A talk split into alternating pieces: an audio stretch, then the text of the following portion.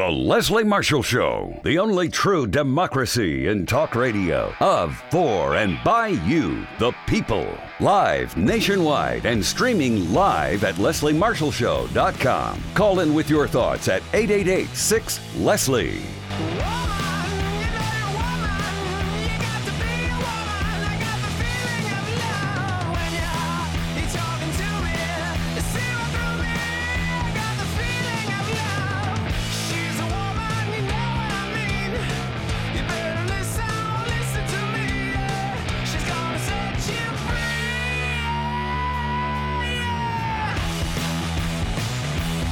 To set you free. How you doing? I'm Leslie Marshall. Good afternoon. Happy Tuesday. And it is a happy day to get out there and vote. Those of you in Boston, in Buffalo, in New York City, in mayoral races in Missouri, Georgia, and Virginia. Got a lot going on there.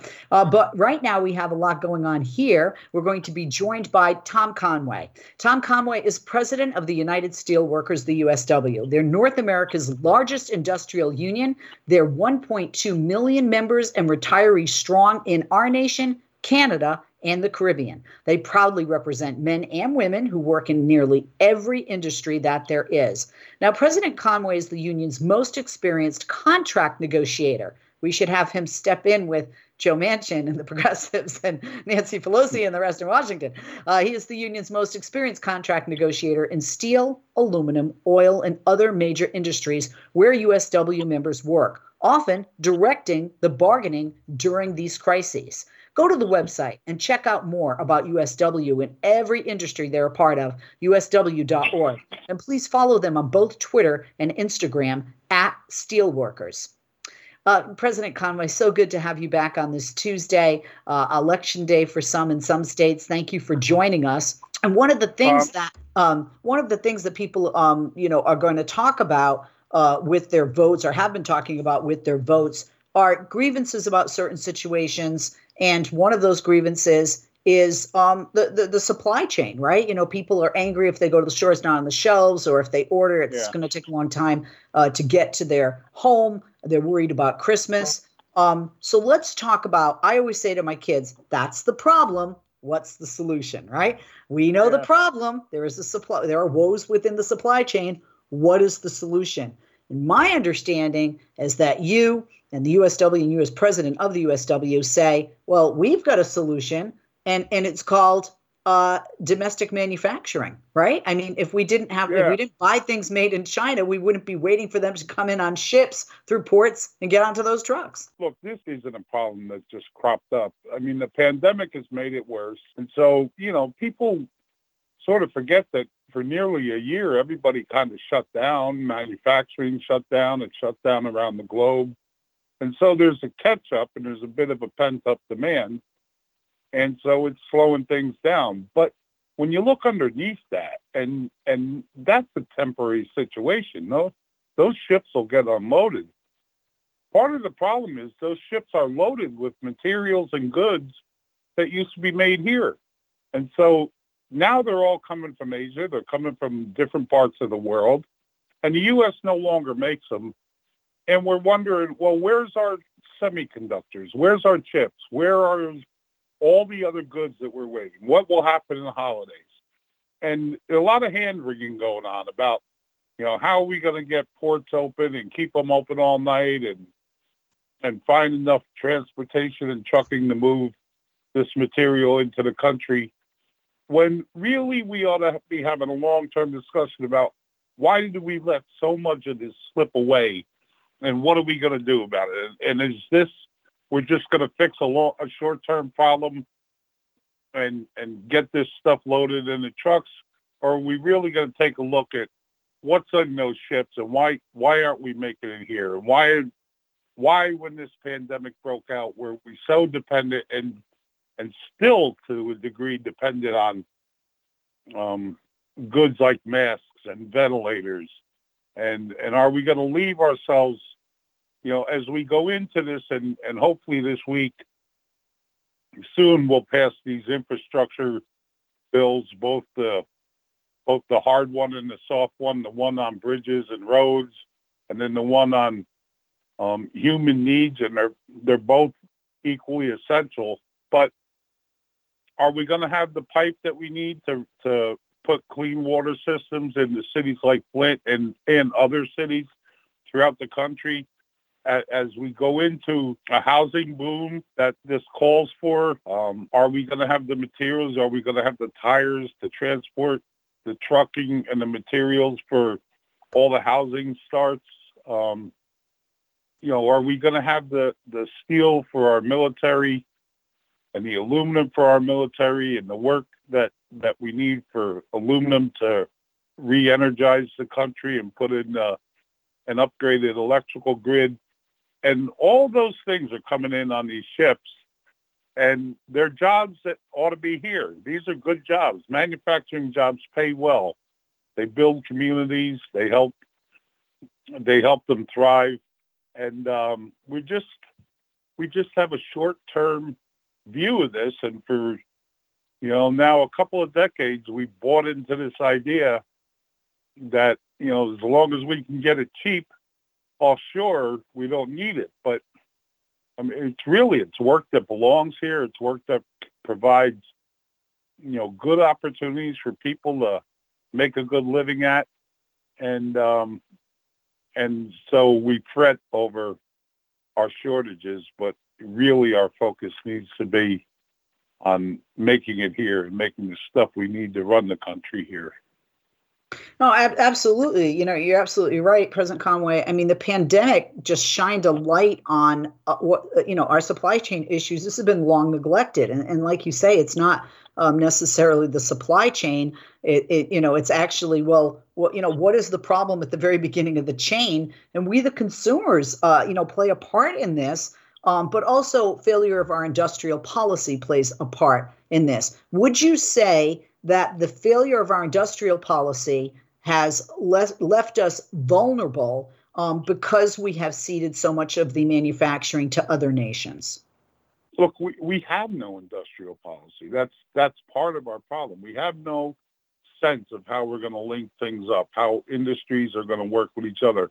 And the countries we deal with around the world, they all have that in one form or another. But we have wide open borders um, whatever you can, I mean, we we have no policy about it. You, you you take a factory out of a community, and you leave behind just sort of devastation, um, shuttered businesses. It ripples throughout a whole community. Services can't be supplied, but that company and that factory then goes and builds that product overseas and brings it right back into that community and sells it there and and why we allow that to happen without any thought and without anything that says, you know, you're not going to do that to us. You're not just going to move offshore and chase the cheapest labor dollar you can find or the the easiest environmental conditions you can find and you know make your money on that margin and then bring it right back here and sell it to us who lost our jobs in that deal so you know, you, that that thinking, I think, is beginning to turn. I think there are now economists who are saying, look, this this whole question of globalization, it really did harm people. It really did make a difference. Not everybody went to work selling computer information or in the so-called knowledge industry. And when you lose your manufacturing base, you you lose a lot. You you lose your R and D. You lose your skills. Um, you lose good payrolls in community where where people are able to raise their families and um, and a, a future for you know young people to go into. I mean, manufacturing is not a, the sort of dirty kind of hammer and shovel industry that people mm-hmm. perceive it to be. It's it's highly computerized. It's highly technical. There are a lot of skills in there that are um, that are essential for moving forward, and people can make a good living. You know, getting those skills and mastering them, and you know, making a product and a, and taking it to a market. You don't, you know, if you don't mine something and mill it and put some labor and capital against it, and then take it to a market and sell it, that's where you create value you don't create value with a bunch of algorithms moving money around and mm. and a handful, a small handful of people get very rich doing that, while the rest of the jobs are are leaving the country. So there is there is a beginning of thought. We see that coming out of this administration. Um, there's a lot of domestic content required in these two bills. This the infrastructure bill and the other bill for housing. I mean, they, they are a good start about recognizing that manufacturing is essential to this country. Right. Um, that it provides great opportunity for people, and so passing those two bills is also essential for this country. We're, we're going to talk more about that. We're going to take a quick break. We'll be back with President Tom Conway, president of the USW. Check out their website, usw.org, and follow them on Twitter and Instagram at Steelworkers. Back right after this.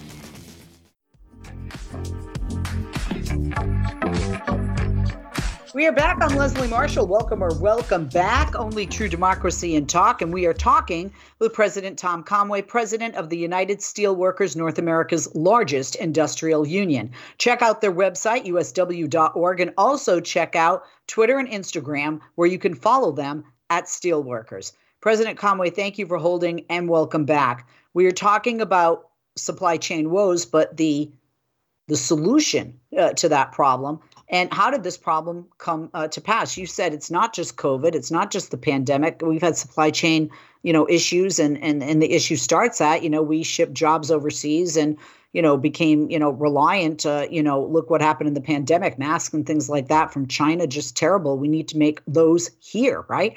Um, also, I would imagine that you would agree that we've had decades of bad trade deals.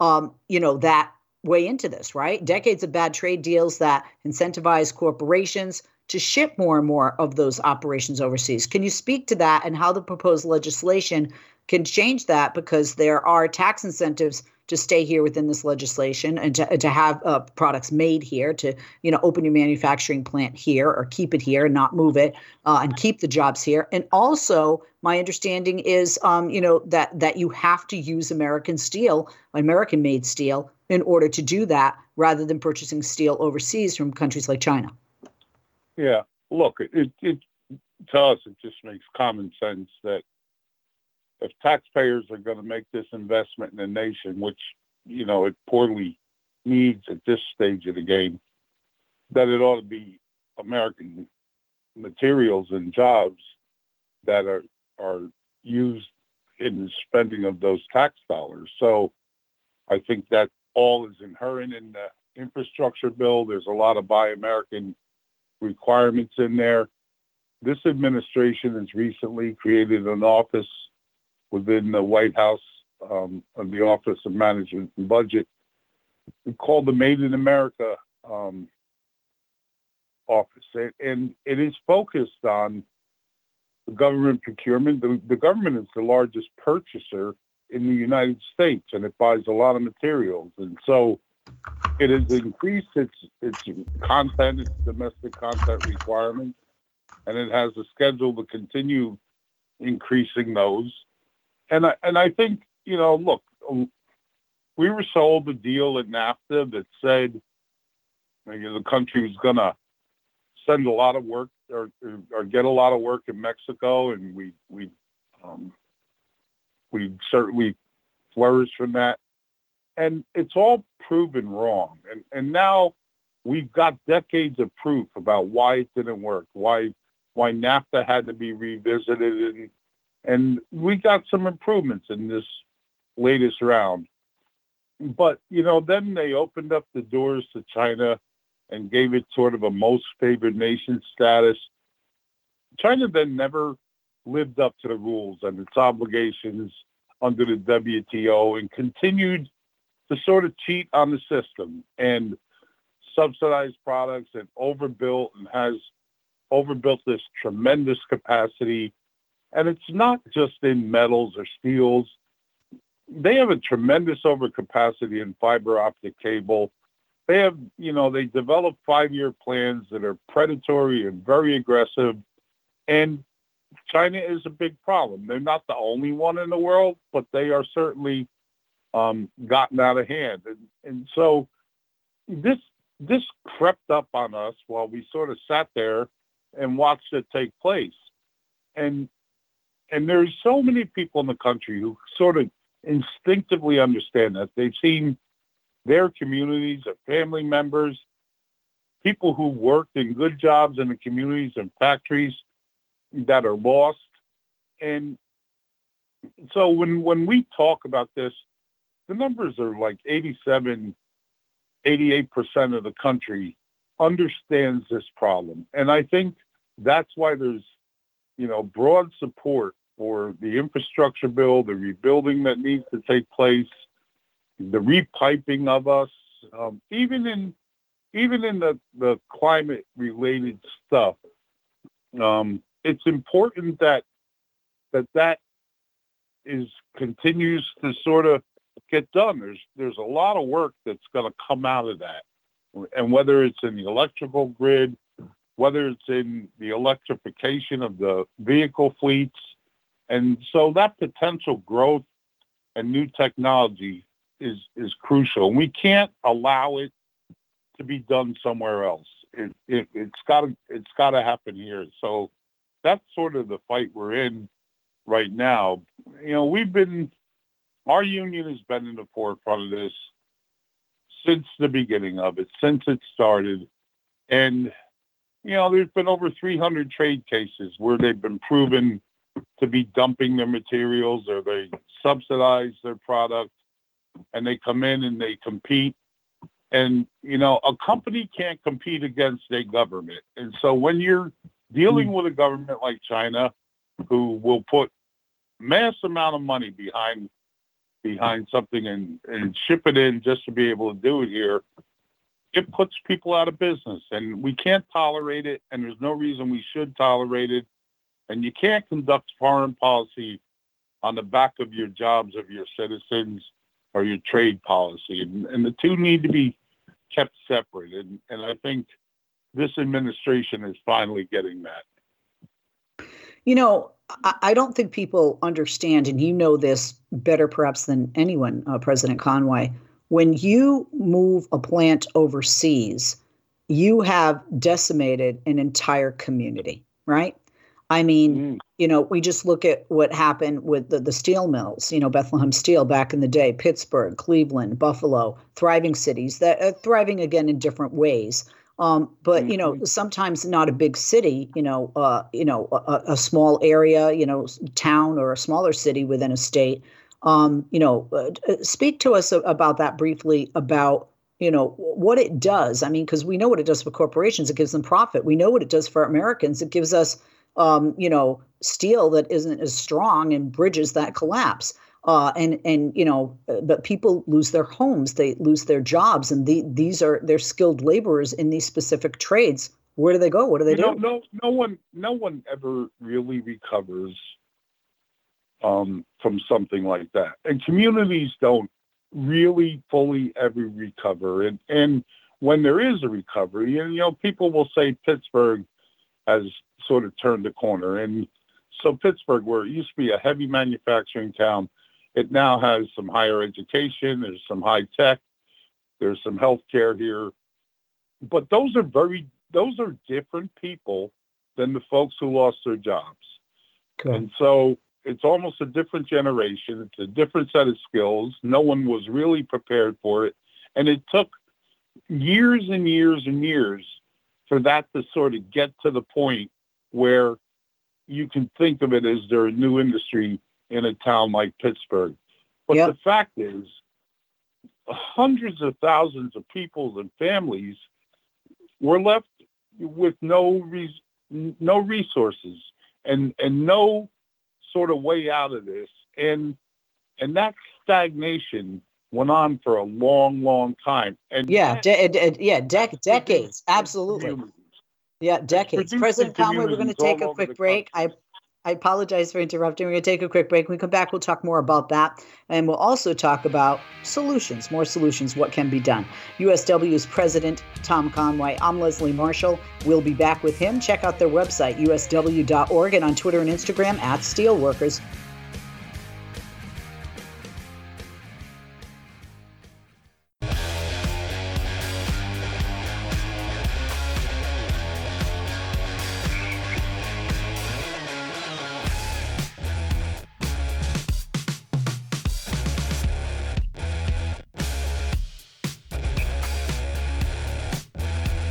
Are back. How you doing? Happy Tuesday. It is election day in many places, and uh, a lot of people are looking at what this administration can put forth with legislation, a lot of legislation that will put a lot of money into various areas that affect individuals. And one area would be uh, job creation, manufacturing, incentivizing corporations to keep jobs here, open manufacturing uh, plants here. And of course, you have to use steel uh, that is from here. And also addressing, which is another job maker, uh, the transition uh, into uh, electric vehicles, which uh, the United States will inevitably be a part of uh, as a part of this global economy. Tom Conway is president of the United Steelworkers, the USW. They are North America's largest industrial union, 1.2 million members and retirees strong. Check out their website, usw.org, and also on Twitter and Instagram. Follow them there at Steelworkers.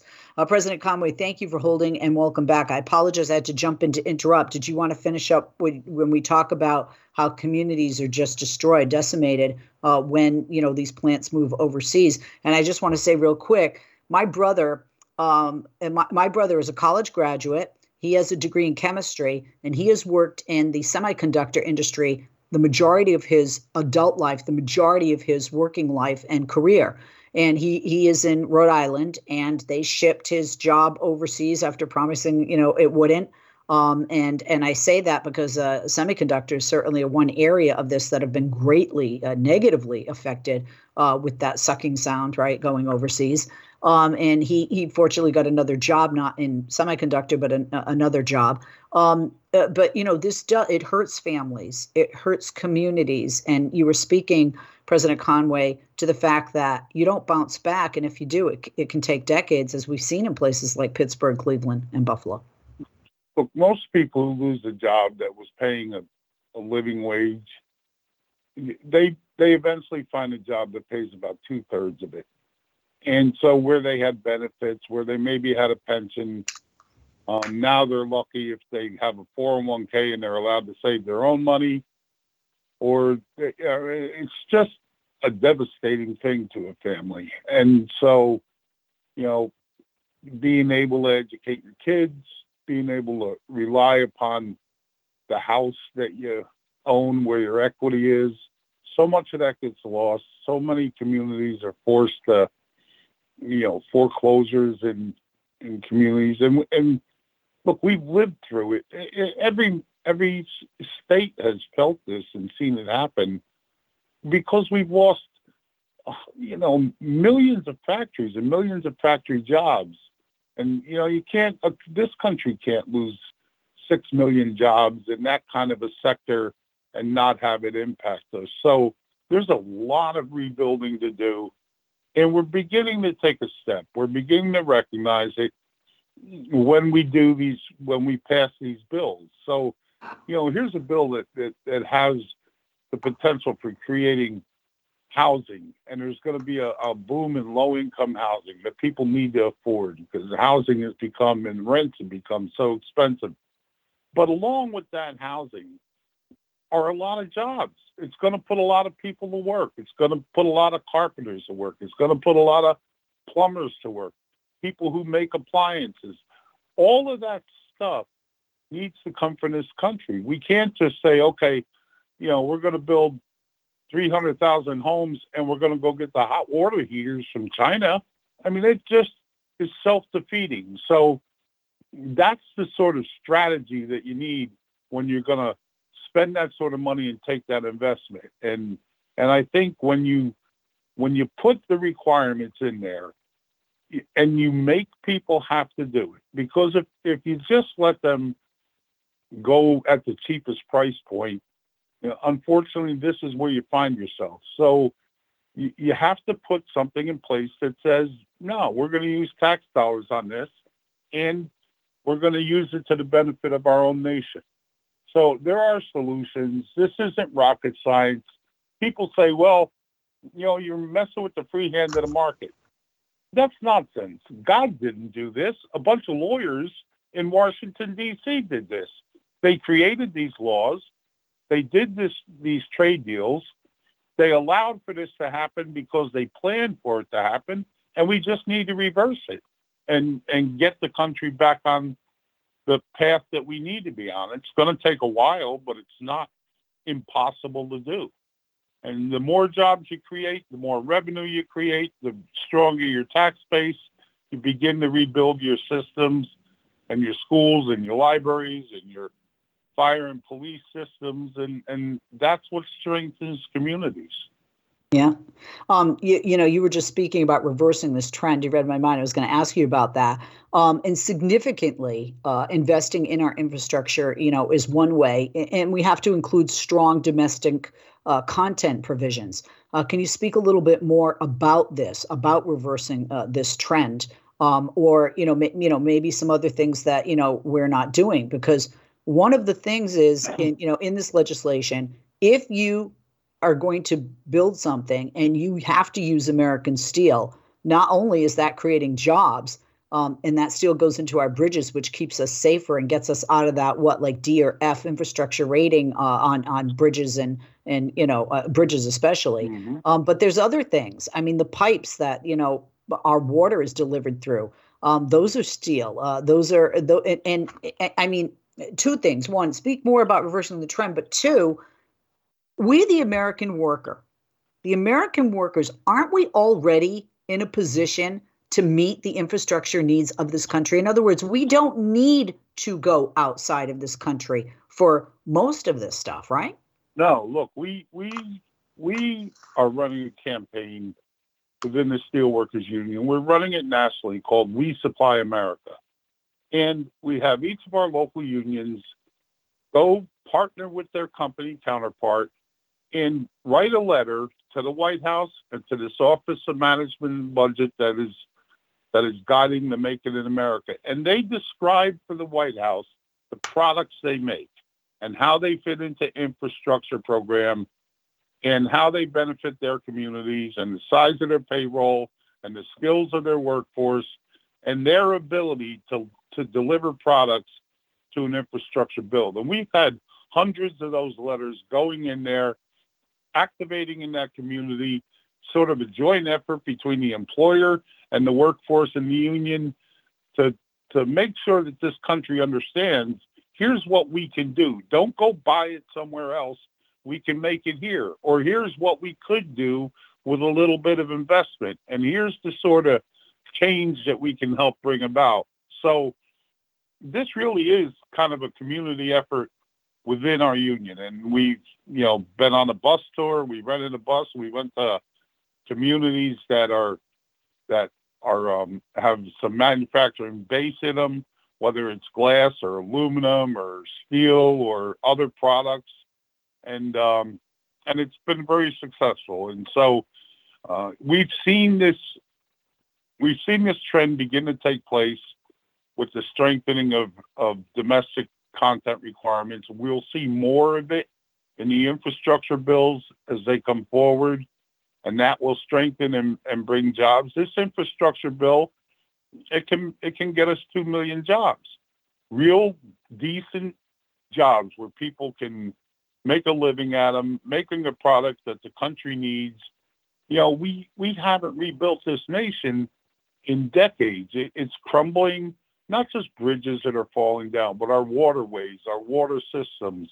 We have methane leakage that is a tremendous problem for the climate, and it's recognized. But we we leak methane gases all over the place. So we have we have piping systems that need to be replaced. All that material the U.S. can make, and look with a little bit. It didn't take these companies a long time you know, I hear companies say to me sometime, well, we'll need a couple years to get ready.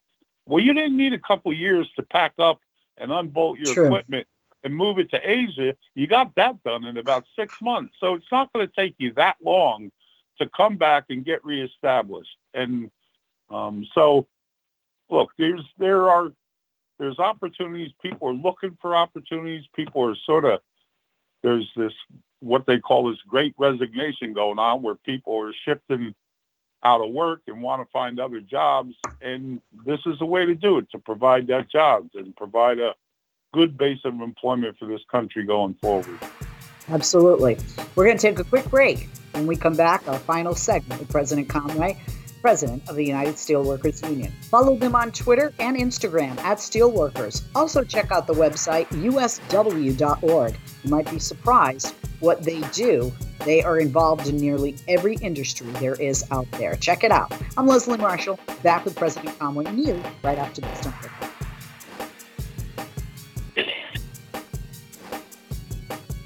We're back. How you doing? Happy Tuesday and happy Election Day in some places out there throughout our great nation. Uh, Tom Conway is president of the United Steelworkers. They're North America's largest industrial union, 1.2 million members and retirees strong here in the U.S. and Canada and the Caribbean. And uh, check out their website, usw.org. Follow them on Twitter and Instagram at Steelworkers. We're talking about solutions to the supply chain woes.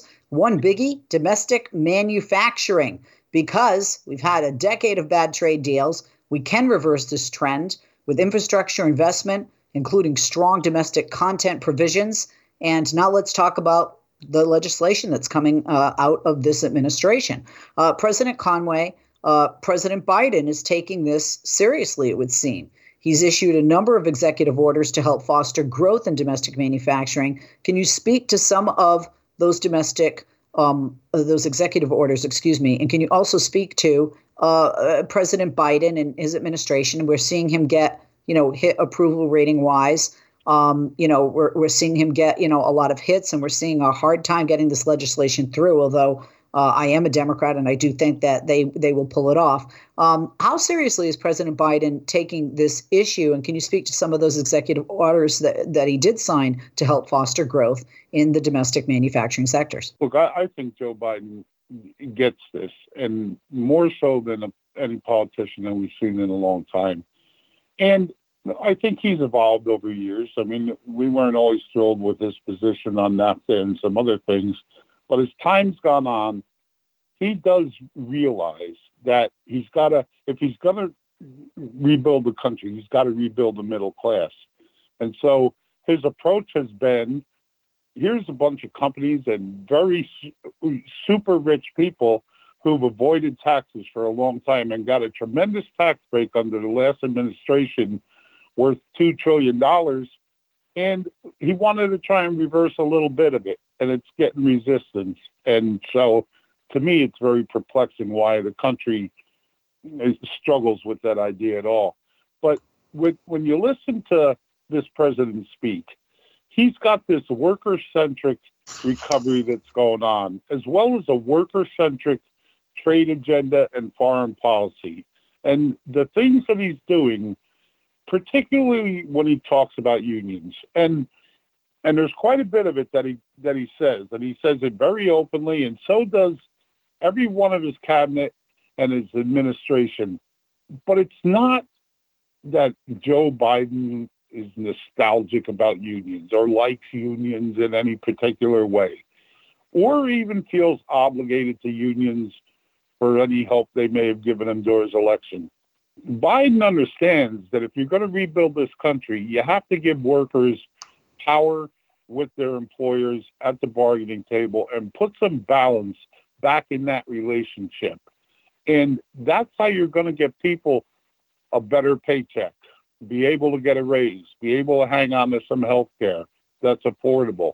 And so he believes that the power of collective bargaining works in this country. And and he understands too that in order to give that the opportunity to work, you've got to provide work for those companies to do.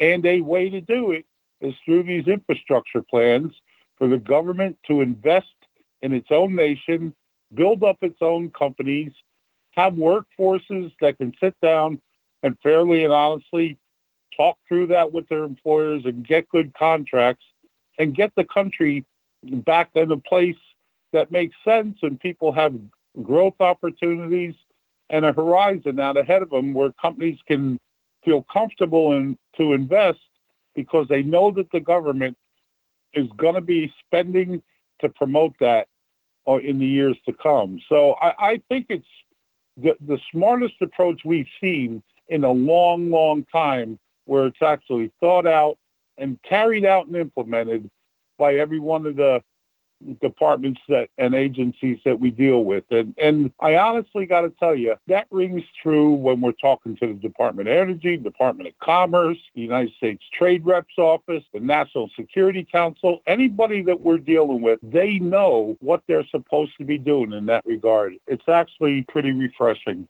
Um, what's also refreshing, some people would say, is you know, ra- rather than just, um, you know, you know, uh, taking information and, and not, you know, really delving into it and doing an investigation or some kind of a review. That's exactly what President Biden and this administration did. They did a critical supply chain review, and that resulted in a number of recommendations.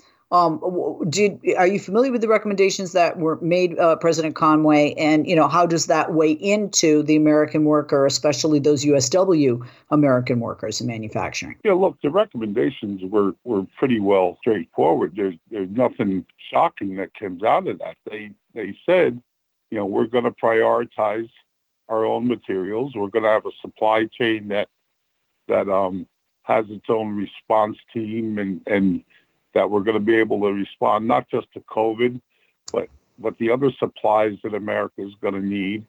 Um, you know, work with companies to rebuild semiconductors and the chips so that we don't find ourselves with this ripple where, where the auto industry and every other major industry is shut down.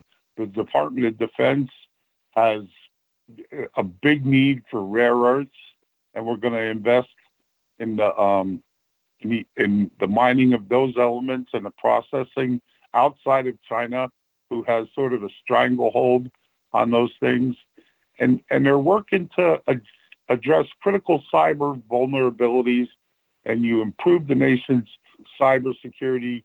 You do that through investing in fiber optics, in in good um, a good broadband. There's a lot of broadband money in here, which will sort of energize the, com- the country and put a lot of communities who don't have that on the board. So the recommendations that came out of of just that one undertaking were significant, and and so the country needs a lot of a lot of things, both in the electrical vehicles and in the in the ability to mine and bring the materials forward. We're going to need a lot of copper. We're going to need a lot of lithium. We're going to need a lot of nickel we're going to need a lot of things.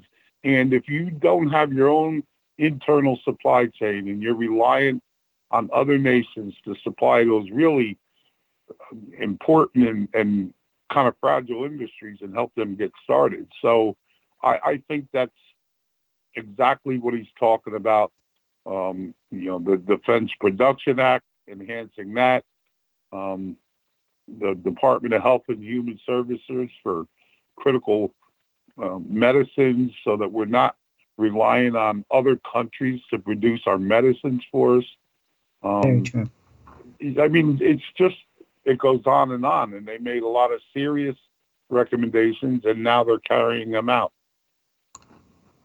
You know, uh, uh, one of the executive orders that the president um, issued, and you and I touched upon earlier in this um, hour, President Conway, was um, wherever possible, the government would be spending taxpayer money on American made products. I have a question.